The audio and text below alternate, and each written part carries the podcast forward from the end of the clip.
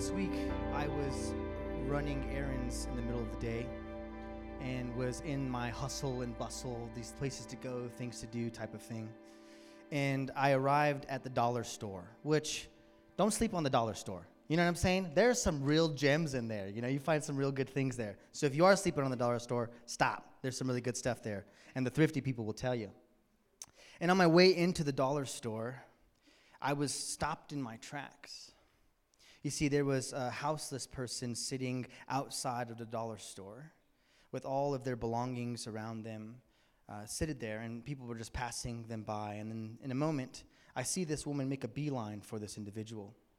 And as she does, she's carrying a bag in her hand that she had just made a ton of purchases at the dollar store. And she gets down to be at eye contact with this man. And she exchanges over the bag. And this little moment, I felt like I got a glimpse of something. And the thought that crossed my mind was this is what the kingdom looks like. You see, all around there are people headed into various stores, doing various things with tasks and things to do, places to be, conversations to be had. But in the middle of all of this noise was this beautiful exchange from one person made in the image of God to another, seeing one another's humanity. And there's just this exchange of generosity. And I felt really privileged that I got to see that moment. It was almost as if it was just me and them two in that moment, me peering in on the moment that they shared together. This is what the kingdom looks like moments of beautiful generosity. All of us have various things happening in our lives. One way to categorize that is often a lot of us feel bombarded by the hustle and bustle of everyday life. If you were to listen in our Sunday gatherings, a question that always gets asked is, How are you doing? And the response to that question, nine times out of 10, is either busy or tired. So I know that you feel this. I know that you feel the frenetic pace of life that we are living at. We move from one thing to the next, one need to the next, one purchase to the next. And often, many of us get stuck in the cycle of everyday life.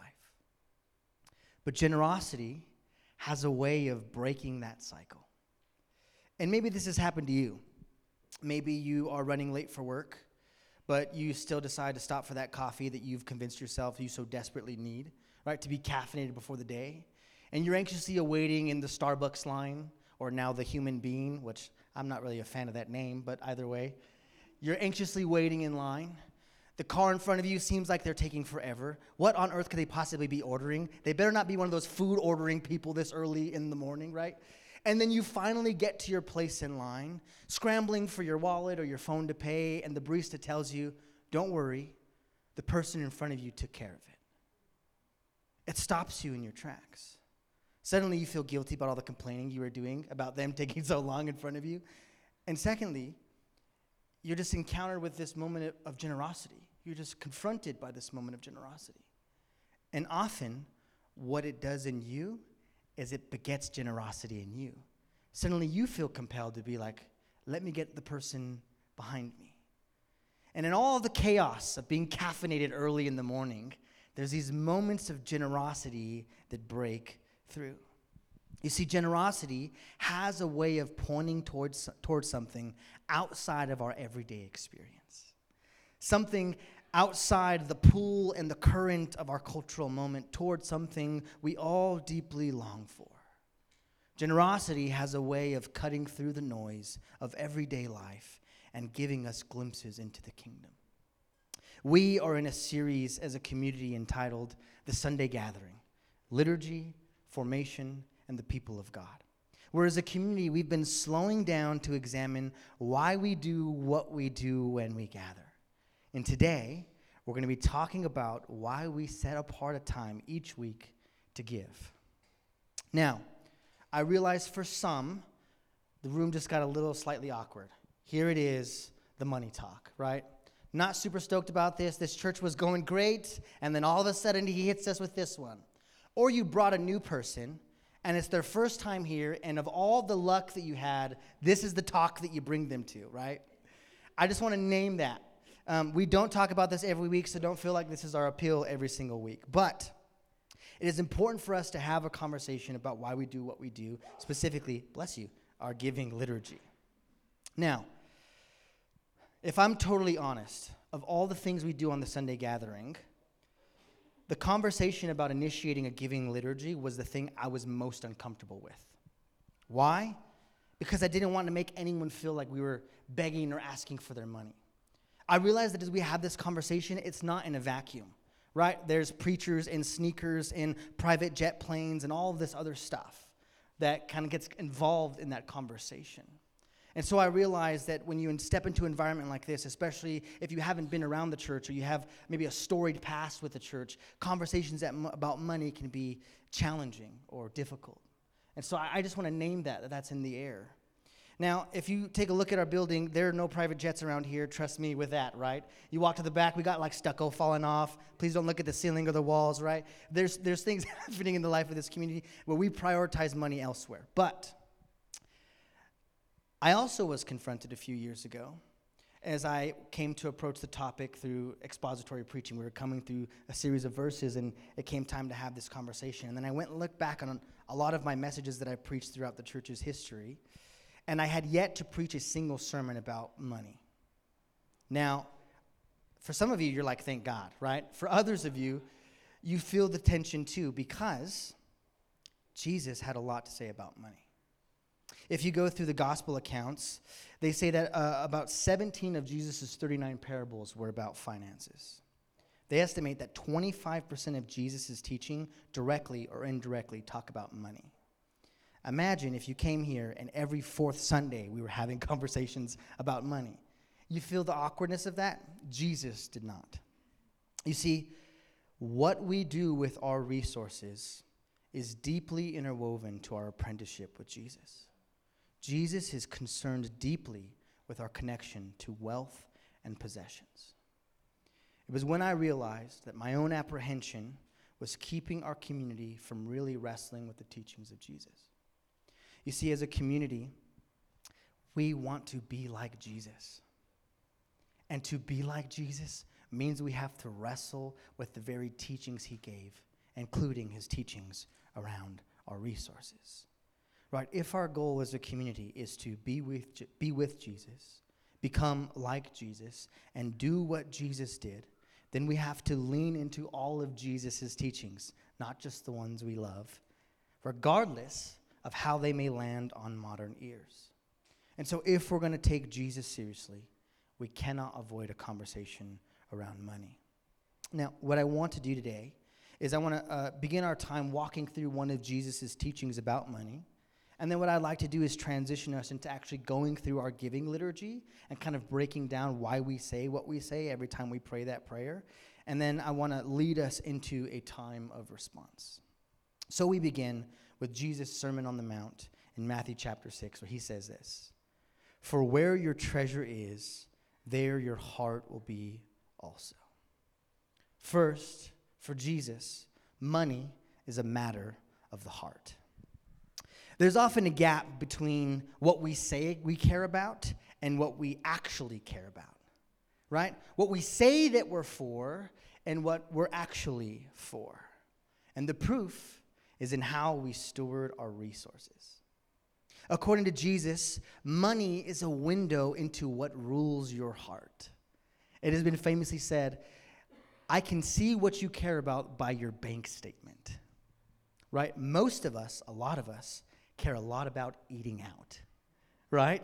Care a lot about subscription based services, right? Care a lot about Amazon Prime, if we're really honest.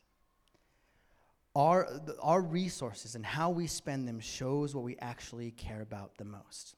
Now, if I could be really honest, I don't think the greatest temptation for our community is materialism, right? The quest for wanting new and better. Though I think that temptation is there, I don't think it's our greatest one. I don't think that our greatest temptation is even that of hedonism, which is like stacking pleasure and experience. For our community, I think our greatest temptation is comfort. we love to be comfortable. We love to organize our lives around the things that make us most comfortable. I think if we were to begin to examine how our resources are used, a great deal of our resources are spent on ourselves and are especially spent to make our lives more comfortable. I think as we begin to have a conversation about giving, the kickback is that we don't want giving to impede in our lives. Right? If I could give and not feel it, happy to do so. But if it starts to impede on the way that I've organized my life, the things that I like to do, then thanks but no thanks, right? I appreciate that. And so uh, Tim Keller says this Money flows effortlessly to that which is its God. And I think often our bank statements would say that our God is the God of comfort. We just want a nice white picket fence, two and a half car garage kind of life. The true American dream. So, if we're not careful about how we think about our finances, Jesus warns us that this can lead down a dangerous path. I want to share a quote from Paul David Tripp, who, if you don't know him, he's legit. And uh, it's a little bit of a lengthy quote, so stay with me, okay? Promise? Oh, I already lost half of you. Everybody, welcome back. Good to see you. We're going to do a quote real fast. It's a little long. Stay with us. Paul David Tripp says this Money is a powerful thing. On one hand, it can expose me to danger, while on the other hand, it can be used of God to reveal the need of my heart and through me to bless the lives of others. You and I will interact with money in some way that interaction is one of the things that will set the direction of our lives. When it comes to money, Scripture leaves little room for comfortable neutrality. Money will be a blessing to you, or it will be a curse. It will be a tool in the hands of a, gr- a God of grace, or it will be a doorway to bad and dangerous things. Like two sides of a physical coin, there are two spiritual sides to money. Each side calls to you, each side holds before you a vision and promises. Each side asks not just for the investment of your money, but the allegiance of your heart. The battle between the two sides of the money coin wages in the heart of every person this side of eternity. Money is a danger, money is a blessing. What will it be for you? Where the rubber meets the road in everyday life, you will not answer this question once. No, you will answer it again and again as day after day you are greeted with false promises and truth. Each voice telling you what to do with the money in your hand. All right, that's it, guys. Have a good day. Thank you for coming. Right? That's it. That's it all, man. Tripp just laid it out. But this brings up the question then well, is money always bad? Absolutely not. All throughout the scriptures, we find biblical figures who were incredibly wealthy, that God blessed. It's not whether or not money is bad, it's what we do with it and our heart posture towards it. The simplest way to think of money is just as a tool. It just matters whose hands it's in, right? A hammer could be used to build a house. It could also be used to destroy windows, right? All about whose hands it's in. Same is true of money and our posture towards it. So it's not in the having or not having of money, but in our heart towards the money. In Paul's letter to his Timothy, to his protege, to his protege Timothy, I guess his Timothy, if they're that close, um, says this: Those who want to get rich fall in temptation and a trap and into many foolish and harmful desires that plunge people into ruin and destruction. For the love of money is a root of all kinds of evil. Some people, eager for money, have wandered from the faith and pierced themselves with many griefs. Paul is warning Timothy about the danger of money and what happens when followers of Jesus find themselves entangled in its grasp. And so the issue is not having money, it's loving it and looking to it for something more than what it is. And so we must get our vision rightly ordered when it comes to money. And this is what Jesus says next. He says, The eye is the lamp of the body. If your eyes are healthy, your whole body will be full of light. But if your eyes are unhealthy, your whole body will be full of darkness. If then the light within you is darkness, how great is that darkness? Now, at first read, it could seem like Jesus just switches gears right? On one hand, Jesus is saying, hey, where your treasure, your heart is also. Now let's talk about your healthy eyes, right? It seems like, where are we going, Jesus? You know, like I could kind of understand here, like how I see things could be good or bad, but it seems, I don't know, rather a jump that we're making here. And it's because we're missing a key important thing of context here. In Jesus' day, to say that somebody had healthy or unhealthy eyes meant to say that somebody was generous or stingy. So if someone said, You have unhealthy eyes, they're saying, You're stingy or you have healthy eyes, then you're somebody who is generous. And there's all sorts of background there about how the eyes are a lamp to the body, a way of letting light in. There's like some imagery happening there we don't have time to get into today. But I want you to notice, even in some of your translations around the word healthy, you'll find a little footnote. Uh, Jonathan T. Pennington talks about this word that's translated healthy. It's the, it's the word haplous. Haplous does not simply mean happy, as translations render it. It is the ancient idea of singularity or wholeness, the center of the idea or virtue that the whole Sermon on the Mount has been promoting. Haplous communicates the sense of generosity and kindness, singularity or wholeness that is free from envy, greed, and malice. So, in one word, whole person generosity. This idea of being healthy is the idea of being whole and that wholeness overflowing into being a generous person. So, if someone had a healthy eye, it meant that they saw the world through a lens of wholeness and generosity. If they had an unhealthy eye, this, had, this means they saw the world through a lens of division and greed. And so, when we do not see our finances rightly, we can be drawn into this posture of greed. Here's the tricky thing about greed often we're blind towards it we don't perceive it for what it actually is. Notice Tim Keller again. He says this As a pastor, I've had people come up to me and confess that they struggle with almost every kind of sin.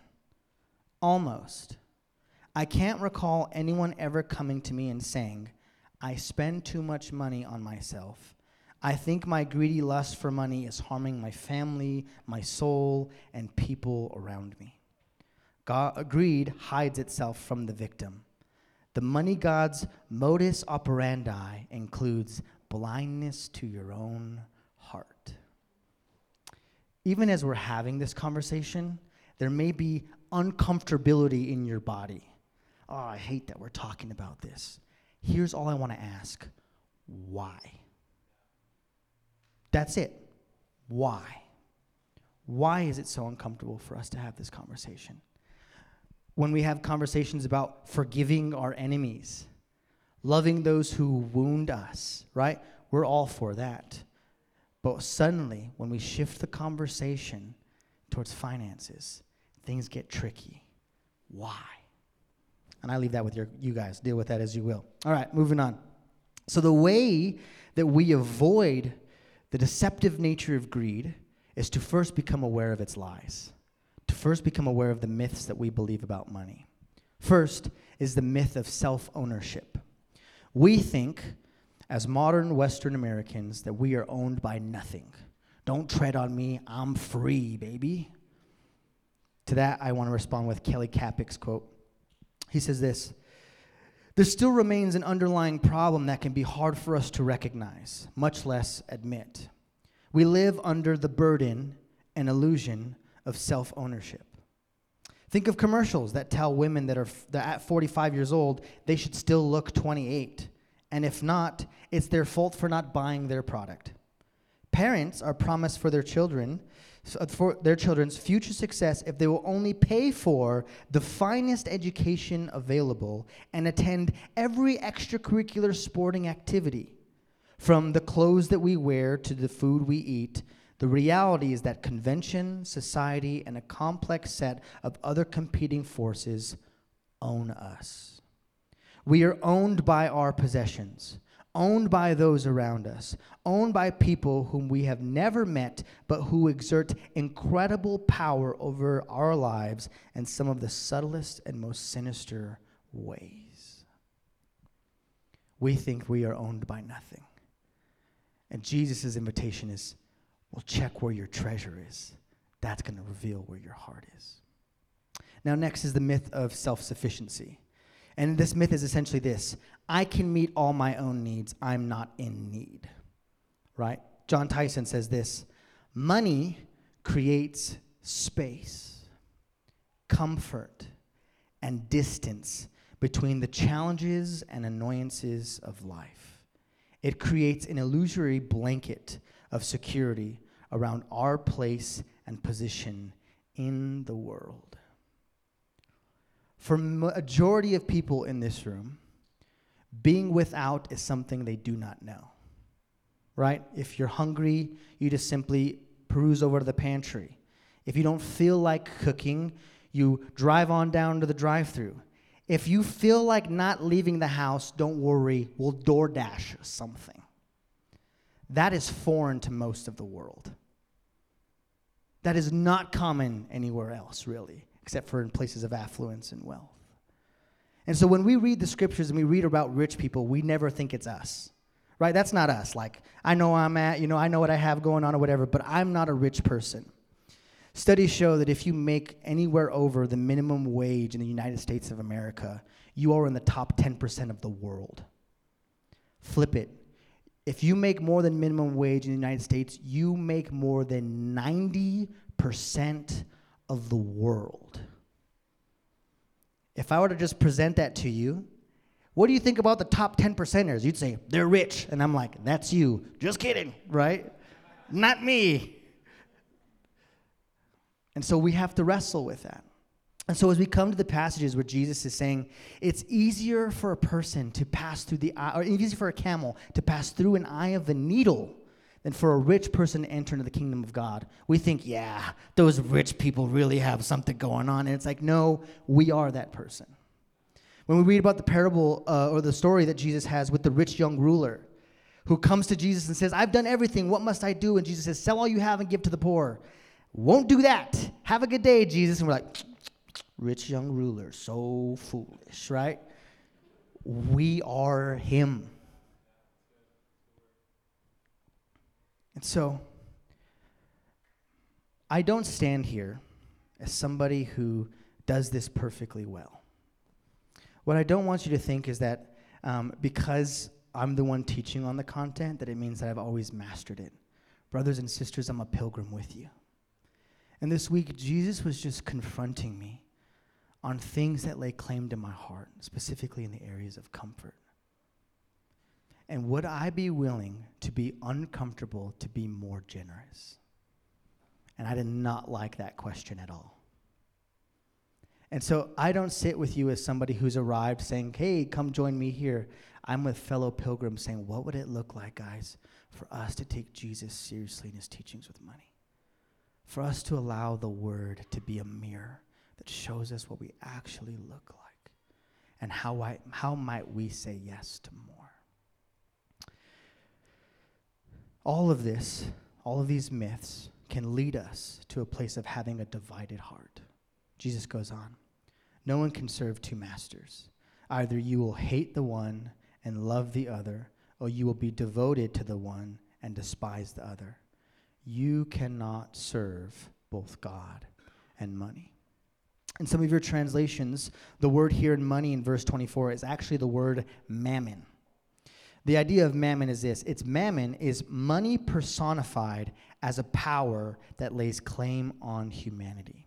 What the biblical authors do is they use this category of money and they, they, they, they, they make it personified, giving it um, human like qualities, and that it grasps and lays hold and keeps captive humanity.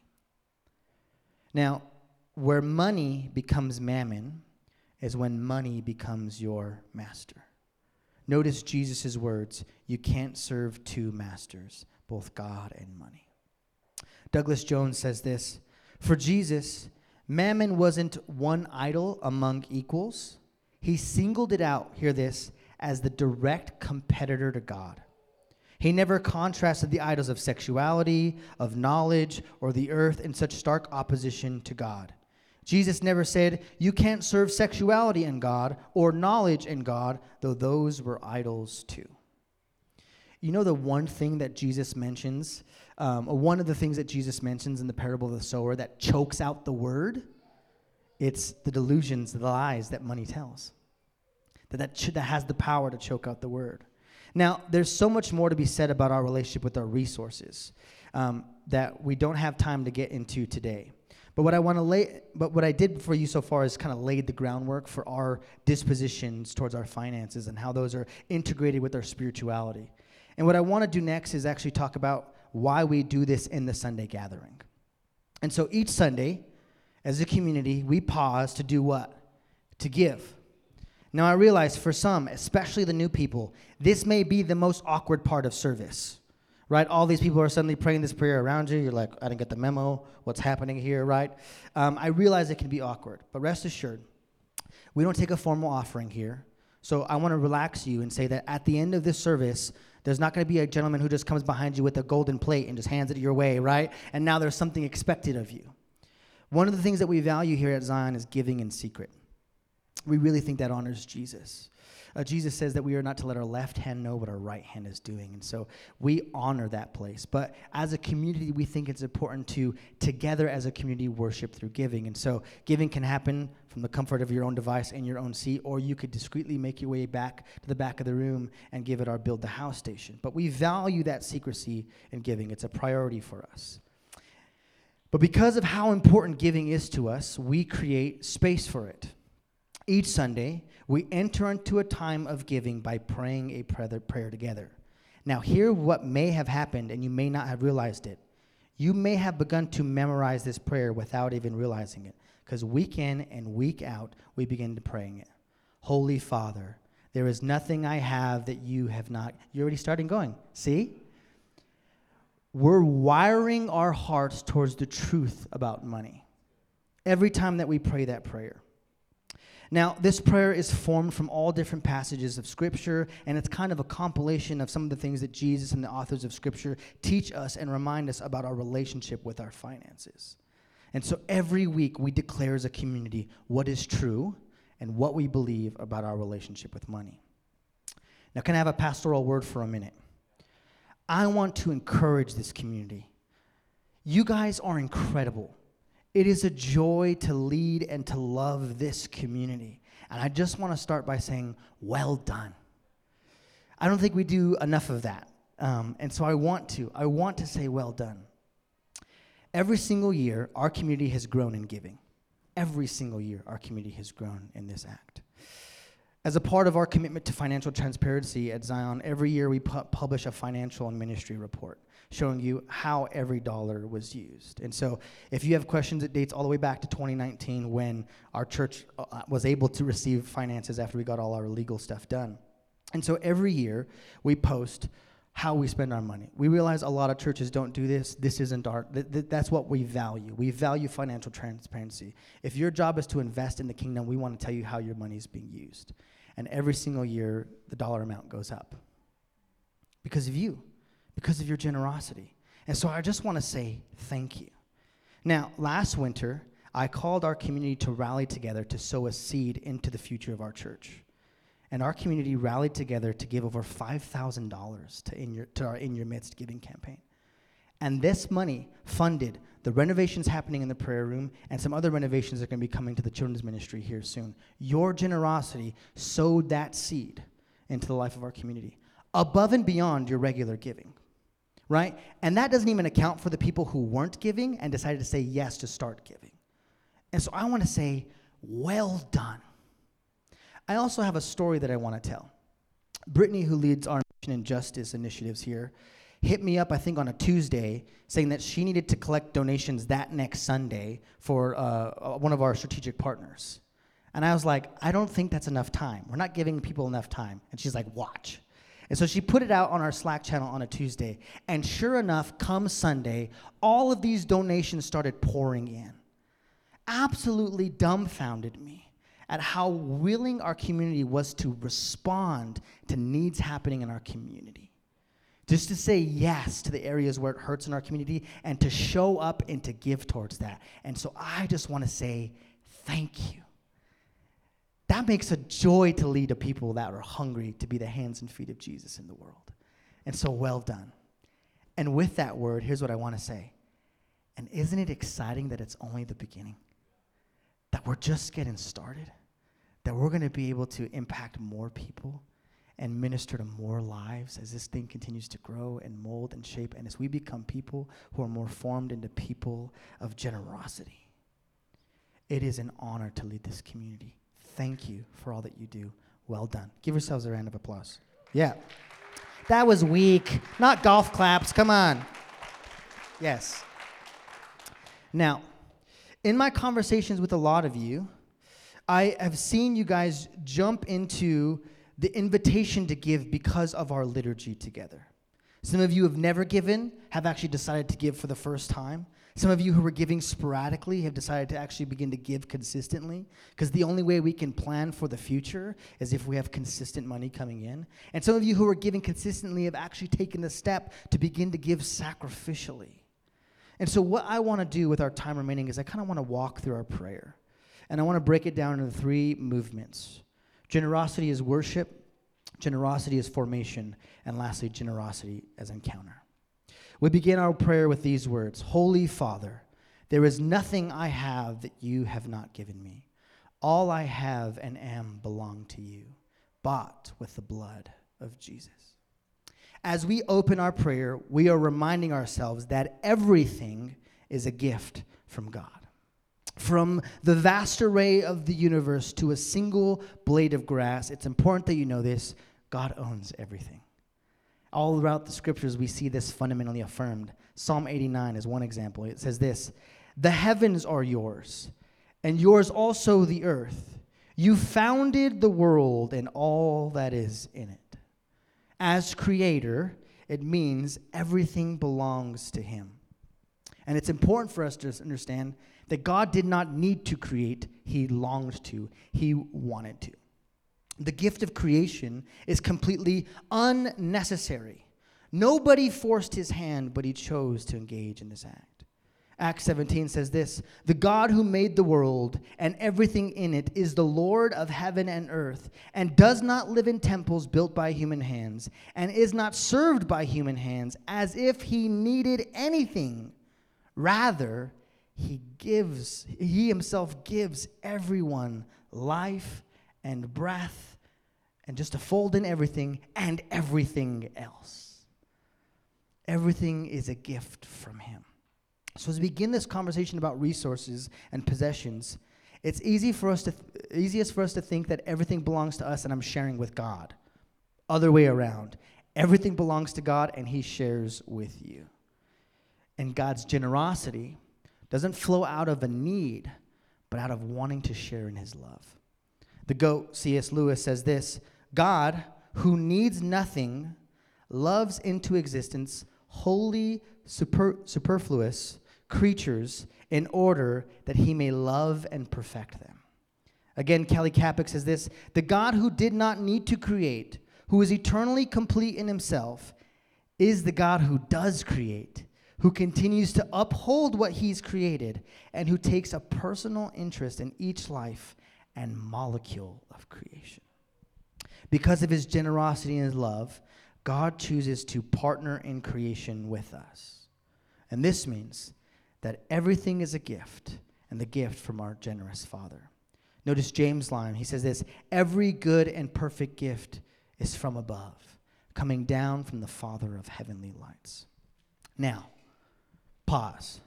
Some of you are thinking, but I worked really hard. I acknowledge that. No one is taking that away from you for a second. There are some of you who have climbed out of poverty and have, have changed your family trajectories because of hard work. We, God honors that. I honor that. But I also want to frame that in saying there is nothing you did all on your own. You are using borrowed breath with talents and abilities you did not earn and a world teeming with potential you did not create. So if you really want to pull yourself up by your bootstraps, you don't even begin with boots, okay, or feet, right? You got to start somewhere else. God honors and blesses hard work, but you begin with the potential of the earth that He has created. Now, this is good news that everything comes from Him. The good news is that we are not on our own. We belong to Jesus as a part of His creative order. The good news about Jesus is that we've been bought at a price, that God has given us His Spirit as a seal of this ownership of us. And His desire is to fill the earth with His glory, that all the earth, all creation would see His goodness. Again, Kapic. God freely creates out of His delight to share His own goodness with others. God is full and makes full, and thus He creates. He invites us to enjoy the feast and extend His gracious hospitality and care to others. So everything is a gift. Now, if it's a gift, that means that everything, you're, everything you've been given, you're responsible to steward. Now, this is a theme that we see all throughout the scriptures is this theme of stewardship. Every resource, every gift, every opportunity is something for you to steward well. Mark Allen Powell says this We own nothing, but manage everything. God trusts us in a way that we are reluctant to trust each other or even ourselves, and places confidence in us beyond anything that our record thus far would seem to warrant. God has given over the potential, the life teeming in the earth, over to humanity to do something with it. This is what we've been called to steward. Now, how we steward our resources then is how we thank God for the gift that we've been given. How we manage what God has given us is how we tell God, thank you. And as we begin to partner with Him in what He's doing in the earth, we begin to see gospel economics. Paul is known for all kinds of things. Famous church planner, right? He started churches all over the Gentile world, reaching a whole new segment of people. He wrote a ton of what we call the New Testament, as you find his letters in there. Um, and also famously, like, stood down Peter as he was being inconsistent. And, like, right, there's all sorts of stories around Paul. You wanted the story that nobody ever talks about? Paul's fundraising venture. Nobody talks about that. But if you look at it, this was the thing Paul spent most of his ministry doing fundraising for a church in Jerusalem. That does not sound like dreamy at all, right? Church planner, yeah. Confronting people who are hypocrites, yeah. Fundraising money for a church, no, right? Like that doesn't sound all that fun. Michael Gorman says this Paul's desire to collect funds for the support of the church in Jerusalem was a significant concern in his ministry, but not one that normally receives attention equal to the weight he assigned it. Paul mentions it in four of his letters Romans, Galatians, 1 and 2 Corinthians, or 1st and 2nd Corinthians. He made extensive efforts to collect funds in at least three regions Galatia, Macedonia, and Achaia. And it affected both his travel plans and his choice of traveling companions and envoys. It is likely that Paul's preoccupation with this collection carried with it some cost, criticism, lack of support, questions about integrity and consistency, especially in Corinth. So when we read the scriptures, specifically the epistles, the New Testament letters, it's like we're listening into one part of the conversation. Have you ever been in a car with somebody and they take a phone call and you're listening only to their end of the conversation? You're trying to figure out like who are they talking to? What are they talking about? That's what happens when we read the scriptures. In Second Corinthians, Paul is engaging in this conversation about a collection that he's been talking about with the Corinthians. He showed up to them and said, Hey guys, the church in Jerusalem is really struggling. Let's put some money together to help them. And they're like, Yeah, cool, come on. And then Paul kept beating that drum. And the community got suspicious. They're like, We don't like this. Why do you keep asking for our money, Paul? You're kind of being kind of weird, right? So Paul hears word that their, that their total savings for this church in hurting is zero dollars, not a dime. And so Paul writes his second letter to them. Now, you're Paul, you're an apostle you're a church planner, you've seen the Lord Jesus. Safe to say you have some pull, you know? And you can kind of pull rank and be like, hey guys, all due respect, it's Paul. Do what I'm saying, right? You could totally do that. But what does Paul do? He instead, like his rabbi Jesus, tells a story. and he tells a story of a community in Macedonia. This community we read letters to known as 1st and 2nd Thessalonians. Paul has this to say. He says in 2 Corinthians chapter 8, he says this, "In the midst of very severe trial, their overflowing joy and their extreme poverty welled up in rich generosity. For I testify that they gave as much as they were able, check that, and even beyond their ability, entirely on their own. They urgently pleaded with us for the privilege of sharing in the service to the Lord's people. I want to put that math up there for you. So Paul says, next slide, please. Again. Cool. Severe trials, check. Extreme poverty, check. Overwhelming joy, okay? Rich generosity. That math makes no sense. We're really, we're in a lot of trials, a lot of bad things are happening in our community, and on top of that, we're super poor, but we're also filled with joy, and that's gonna be leading to rich generosity? That's gospel math. It makes no sense on paper, but it's exactly what happens when a community is confronted by the generosity of the God in whom they serve. When a community encounters the grace with Jesus, something happens to them. You know the Paul, the word Paul uses for generosity? It's the, he, it's the Greek word charis, which my fellow Bible nerds know is also the word for grace, and also the word for gifts. That's not on accident. Paul is doing that on purpose. Paul is saying generosity is a direct outflow of grace when we experience grace, God's grace, God's generosity towards us, the only normal response is to be generous in return. Tim Mackie says this Material generosity is the only reasonable response to the gift that has been given to us in the life of Jesus. If you aren't materially sharing with others, it shows a deep disconnect in how you think about the Christian faith. So, as we begin to see our stuff rightly, we first see everything is a gift. So that means we're responsible for stewarding everything.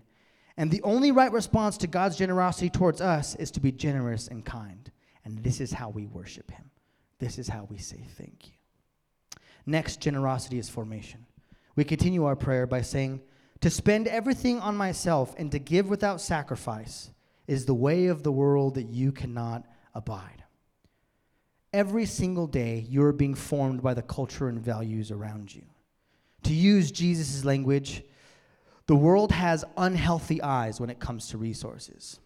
Namely, it's characterized by duplicity and greed. It seems that we live in a world where everybody says one thing, but actually means another. On the outside is all this language of like community and we're here for each other. But if you watch the lives of individuals, it's about hoarding and keeping for myself. Like we'll use this language of helping one another out, but when it comes to actually me sacrificing that, sacrificing for that, someone else will do it, right? Someone else in a better situation than me will do that. It's always getting pushed off on someone else. There's duplicity there. But also, there's greed.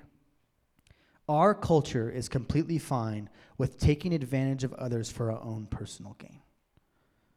We don't see each other as partners or co heirs or brothers and sisters, we see one another as hindrances from getting what we really want. This is the posture of greed. The Bible opens that the world is a place of abundance, but it's us who have made it a place of scarcity because of our greed, because of not, not just wanting more, but also wanting more than another. So, Kevin Vanhoozer says this The community of believers then, represents a prophetic counterculture that challenges the gods and myths of its day with regard to which world and life view best fulfills humanity. So then, followers of Jesus come in the midst of clawing and scratching and, and, and, and fighting for resources as breaths of fresh air, saying, Do you have need? Let me meet that. What do you need? Let me help stopping the world in its tracks. Now, what would it look like for our community to become a community formed by being a prophetic counterculture, pushing back against the world and its metrics of success? Well, it would look like following the way of Jesus, which is the way of generosity. We continue in our prayer, but generosity is the way of those who call Christ their Lord, who love him with free hearts and serve him with renewed minds. All throughout the scriptures, we get this picture of not just fulfilling a set of obligations or checking off a list of rules, but instead allowing the reality of the kingdom to permeate deep into our being. We allow God's grace to confront our greed and duplicity, to make us whole and generous. We become the kind of people for whom generosity is a way of life, not just under compulsion, but with free hearts. Scholar Anna Case Winters says this People who have put possessions in their place are less likely to be in a state of anxious striving to accumulate and protect possessions with callous disregard of the demands of justice of the, or the needs of others. Consequently, they are free to be generous with others. I love that, that they are no longer in the state of anxiously accumulating for themselves or callous disregard for the needs of others, but they're free to be generous. So, what does that look like? It looks like defiant generosity. We say this who withstand the delusion of riches that chokes the word, whose hearts are in your kingdom and not in the system of the world. When we give, we push back against the lies that money tell. Lies that Jesus says in the parable of sower have the power to choke out the word. We push it back against those. When we give, we detangle ourselves from its grip and declare our hearts are in another kingdom altogether. Kent Hughes says this Every time I give, I declare that money does not control me. Perpetual generosity is a perpetual de deification of money. Jesus says that we are to invest our resources into the kingdom where moth and vermin and thieves cannot destroy and thieves cannot come in and steal.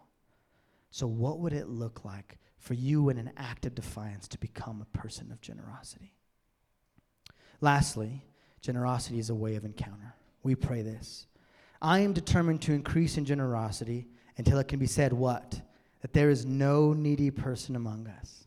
I am determined to be trustworthy with such a little thing as money, that you may trust me with true riches. Above all, I am determined to be generous because you, Father, are generous. It is the delight of your daughters and sons to share your traits and to show what you are like to all the world. Amen. First, we encounter God through others. Does God need anything from you? Not a rhetorical question. Does God need anything from you? Okay, half of you don't believe me. Does God need anything from you? No. He's not in heaven strapped for cash. Like, dude, can you lend me a 20? Things are real rough up here, you know. Peter's got a big appetite. I'm always paying for his bill. Dude, you think you could spot a brother? Absolutely not. All of the earth is his, all of creation is his. So he does not need from you. He's not like, dude, things are real tight. Think you can spare five? Absolutely not. He wants you to partner with him, he wants you to join in what he's doing. Could God miraculously let stuff just happen and appear? Yeah, he does it all the time in the life and ministry of Jesus. In the prayer room this morning, we were even talking about how Jesus has a coin appear in a fish's mouth just for fun, for kicks, just to show what he can do, right? There's a story of the loaves and the fishes where this little boy has a lunch and Jesus multiplies his Lunchable and feeds 5,000 people. He has no need. He wants you to partner with him. And the way that we partner with him is through our giving is through showing where our hearts are actually. It's not that he has need of it, it's he wants you to join him in what he's already doing. Our vision at Zion is that we would become a people so moved towards generosity that it could be said in this room, there is no needy person among us. That's our goal. That's where we're going. We want to get to a place where anybody who would walk in this room would not leave here having need. That's our vision. And so, we encounter God often through the generosity of others. Let me frame this for you right now. What's happening right now is because of the generosity of others. People have gave to have the chairs you're sitting in, pay for the heating that's happening right now in the room, right? Lights, bathrooms, the whole shebang, coffee in the back, all of this is because of someone else's generosity. Someone said, I want to give so that others may encounter. You're living in it right now. My own life is shaped by stories of other people's generosity towards me and my family. And I stand in that beautiful reality. The church becomes a place of tangible grace as we meet one another's needs. And so, as we continue increasing in generosity, that's the goal to move towards no needy person among us, and that God would be encountering, uh, people would be encountering God through others. Second, we encounter God through giving. When we prove ourselves trustworthy with the things that we've been entrusted with, it brings about blessing in our life. I want to stop right there. You may have heard me say, if I give $10, get $100 back. No, not what I'm saying, right? There are people who do what I do who say, if you give one good, generous gift now, the Lord will bless you tenfold. You know the ones I'm talking about. TBN, 10 o'clock at night, they're there, right? You've seen them. That's not what's happening here. That's bad theology. That's coming, they say that's coming from a homeless rabbi who said of himself, I have no place to lay my head. And whose whole ministry was funded by a group of wealthy women who were helping Jesus go from town to town to town. Jesus didn't know where his next meal was coming from. Much less was he going to promise tenfold for your generous donation today, right? He's not doing any of that. Sorry, that's a bad accent, but you know exactly the kinds of people I'm talking about, right? Fancy suits, the whole thing. I digress. Moving on. That's not what's happening here. But when you give, here's what you realize, like Jesus said it's really better to give than to receive. That's what you find. Again, Kelly Kapic says this We are healed as we move with God in motions of generosity. God's gifts are wonderfully ironic. When we experience it, when we, we often experience his love for us most when we love others. As conduits of love, we find ourselves strangely reinvigorated through hard work and humble service. In other words, it's so much better to give than to receive. And you realize that as you're able to be more generous, it actually blesses you more. It blesses you more than it probably blessed the other person. And that's gospel economics. I realize that doesn't make sense in your checkbook, but it makes sense in the kingdom. Now, lastly, we encounter God through acts of great love, through small acts of great love. Generosity has a way of cutting through the noise of everyday life and giving us glimpses into the kingdom. When we don't live like everyone else, clawing and scratching and fighting for a leg up, but instead we move at the pace of love through acts of generosity, it is a powerful moment that others can encounter Jesus by. First Peter says this Live such good lives among the pagans that when they accuse you of doing wrong, they may see your good deeds and glorify God on the day that he visits us. Peter is saying, Would your life be so compelling that even when other people hate you, as they examine your life, it'll ultimately bring them into the place of worship of God? Live in that kind of a compelling life. What if we lived in such a compelling way that our whole city was turned upside down by a tiny community marked by generosity? That in the noise of everyday life, caused people to stop dead in their tracks and receive and experience God's love and then do the same for others. Like that I had that encounter I had outside the Dollar Tree would be what people experience every time they encounter someone from our community. A breath of fresh air. They're living by a whole different set of values here. I feel impressed to say this as I was putting this sermon together. There may some of you be here, some of you might be in here discouraged because you wish you could give more. That you find yourself in a lower economic tier and you wish you could give more. Your heart is to give more. But here's what I want to remind you giving is not measured in its amount, it's always measured in its sacrifice. There's that story where Jesus sees uh, the, the poor woman dropping a couple of pennies to give towards the church. And there's Pharisees making a big huff and puff about their check that they're signing, right? They're got their big pen and the big old oversized check and they're smiling for the photos. Look at how much we're giving. And Jesus says, That gift over there that nobody saw, that's the one that the Father sees. This is all show. And so I want to encourage those who are just doing what they can. Well done. The Lord sees you. He sees what you give, and guess what? It blesses him. It blesses him.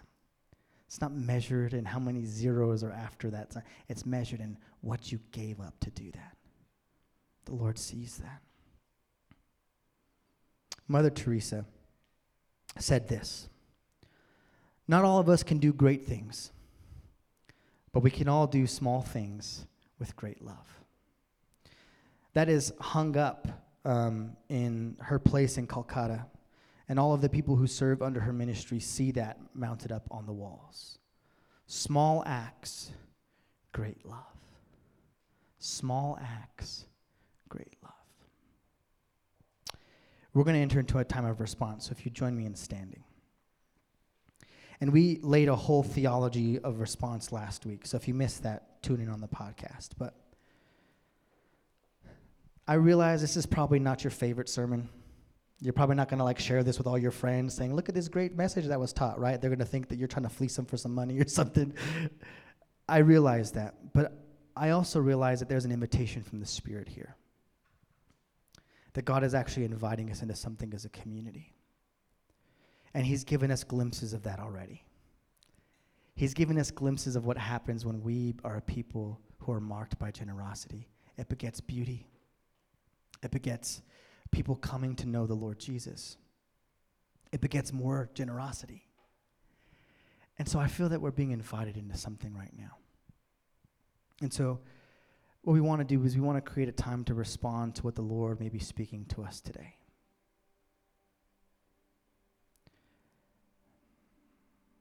There are some of you here who this message was confronting, uncomfortable, expose things in your heart.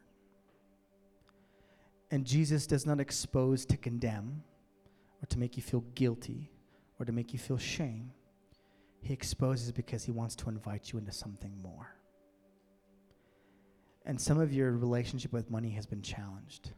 And it's not so that you feel bad about it, but it's because Jesus wants to invite you into something far more beautiful. If that's you, I want to ask you to respond by just coming forward with your hands open, saying, Jesus, I want to view my finances rightly, the way you do. There are some of you here who are still skeptical. I get that. I understand. And what I love is that Jesus moves at the pace of love.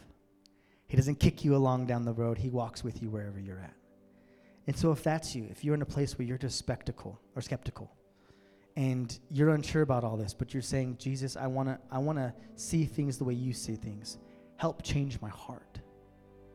I want to invite you forward to respond by just coming forward with your hands open. Someone's going to pray for you.